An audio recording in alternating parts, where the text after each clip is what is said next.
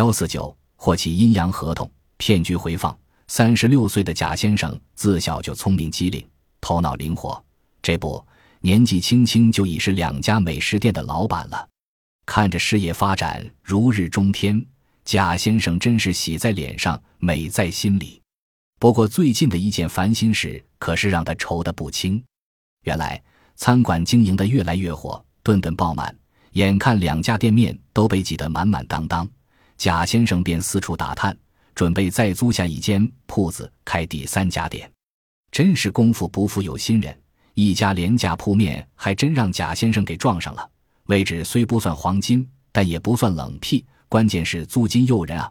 九十平米的商铺每月只需六千元，这便宜可不是轻易能捡着的。可巧的是，这个门脸以前也是做餐馆用的，里面的布局结构早就依餐馆量身设计好了，只要做外装修就行。真叫一个划算，于是贾先生二话没说，就和房东签订了一份正式的租赁合同。谁成想这下可掉进了房东设下的陷阱。待他兴高采烈的装修完毕后，房东又提出重新签订一份合同，让他欲罢不能。话说那天，贾先生在裕华路上寻找房源，一连看了好几家，不是结构不好，就是租金太贵，就只有摇头的份儿。正当他筋疲力尽。垂头丧气，准备打道回府的时候，一家九十平米的出租门面突然闯入了眼帘。挂在门口的大牌子上赫然写着“出租门脸，九十平米，月租六千”。联系人：汪成成，电话：幺三七乘乘乘乘八六六八，月租才六千块，比刚才打听的几家月租上万元的铺面便宜多了。喜出望外的贾先生赶紧靠边停车。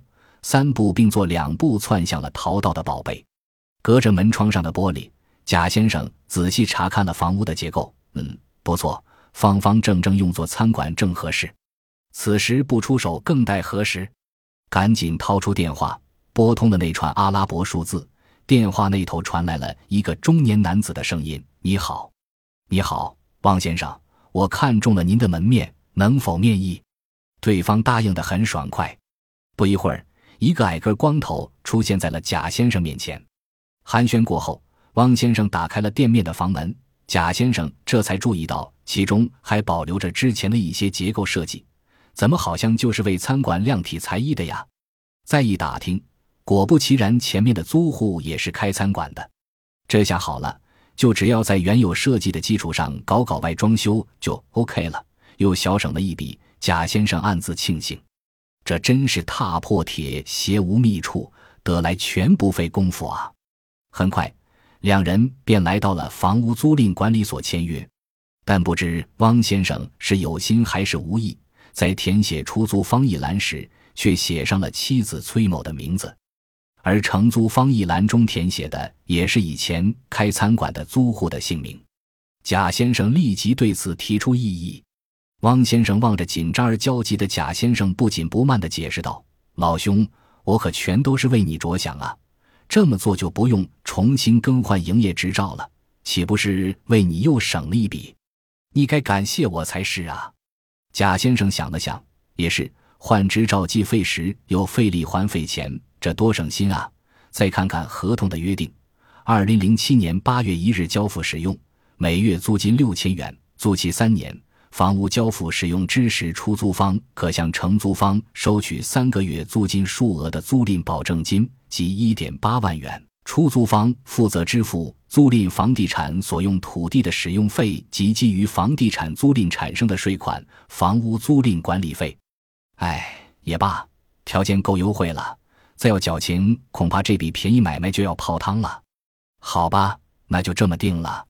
贾先生赶忙回答说。手续结清，商铺交付使用，贾先生满心欢喜地开始装修，从设计到选材都亲自过问，恐怕有什么闪失。眼看装修接近尾声，该买桌椅板凳等经营用品了。从款式到颜色，又是一番精心挑选，家当购置齐全。贾先生掐指一算，前后花了将近二十万。正当万事俱备，只欠开业东风时。房东汪先生出现在了小店之中，给老兄贺喜了。装修的果然有品位，以后一定是时满客满才更满啊！被糖水灌饱的贾先生都快分不清东西南北了，连忙寒暄道：“过奖过奖，借老兄吉言啊！”接着，汪先生话锋一转：“老兄，咱们得再签一份合同啊！先前那份是为了帮你省钱写给租赁公司的，这份才是咱俩的正式合同。”说着，从兜里拿出了一份早已草拟好的租约。这份合同与先前那份截然不同，月租金突然涨到了一万元。不仅如此。合同还约定，租赁期间的税费，包括出租税，都由贾先生支付。这次出租方的名字写上了真正的房东汪先生。按照这份合同，本应由房东承担的税费全部转嫁到了贾先生头上。三年租期下来，贾先生需要交纳租金三十多万，这比先前那份合同的租金足足多出了十多万。如此算来，逃避的这部分租金的税费可是相当可观的。老兄，这可不对呀！这条件可不是咱说好的呀！贾先生一脸诧异。嗨，这就够便宜了。再说，老兄都费时费力的装修完了，这时候退出怕不明智吧？我看你还是尽早签了算了，免得后悔。汪先生眉飞色舞地说。贾先生犹豫再三，还是被迫签订了这份合同，因为自己已经先期投入了二十多万装修店面。一点八万元的租赁保证金也交了，这个时候退出，岂不是会血本无归？王先生正是利用了这一点，才牢牢抓住贾先生不放的。现在贾先生是骑虎难下。本案中，贾先生聪明反被聪明误，以为捡了个便宜的馅饼，殊不知是拿了个烫手的山芋。随着市场交易量的大幅提升，骗子们欺诈的手段也是花样翻新。这个结果的确有些始料未及，不过这反而向我们敲响了警钟：市场有风险，交易需谨慎。骗术揭秘：本案中，汪先生之所以能够得逞，主要是因为第一，欲取鲜鱼，廉价相诱。汪先生正是以远低于市场价的租金做诱饵，钓到了贾先生这条大鱼；第二，移花接木，密布陷阱。在房屋租赁管理所签阴合同时，汪先生有意假填出租人与承租人，名义上为贾先生着想，免去换照之劳；实际上为其后签订阳合同布下陷阱。第三，安等装修，中途变卦，待贾先生先期投入装修完毕，汪先生才半路杀出，抬高租金，苛刻条件，乘人之危，让贾先生进退两难。那么？怎样才能避免上当受骗呢？首先，谨慎廉价，谨防陷阱。但凡遇到远低于市场价的交易，千万要倍加小心，尽量查实降价原因，防止其中有诈。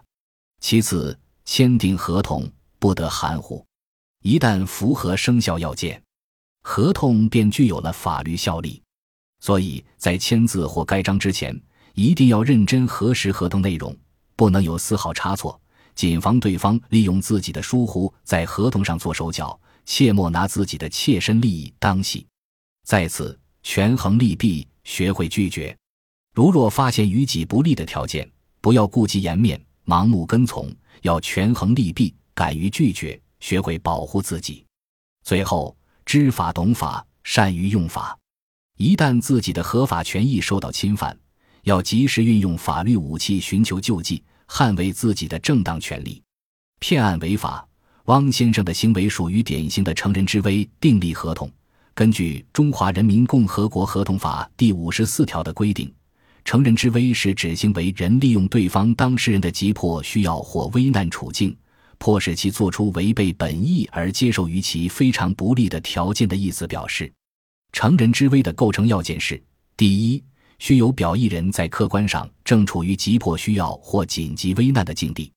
第二，须有行为人乘人之危的故意，即相对人明知表意人正处于急迫需要或紧急危难的境地，却故意加以利用，使表意人因此而被迫做出对行为人有利的意思表示。若行为人没有利用表意人的危难时，表意人作出意思表示，则不构成乘人之危的意思表示。第三。须有相对人实施了足以使表意人为意思表示的行为。第四，需相对人的行为与表意人的意思表示之间有因果关系。第五，表意人因其意思表示而蒙受重大不利。如何应对成人之危订立的合同呢？一方以成人之危使对方在违背真实意思的情况下订立的合同，受损害方有权请求人民法院或者仲裁机构变更或者撤销。撤销权行使的期间为一年，自有撤销权的当事人知道或应当知道撤销事由之日起计算。当事人请求变更的，人民法院或者仲裁机构不得撤销。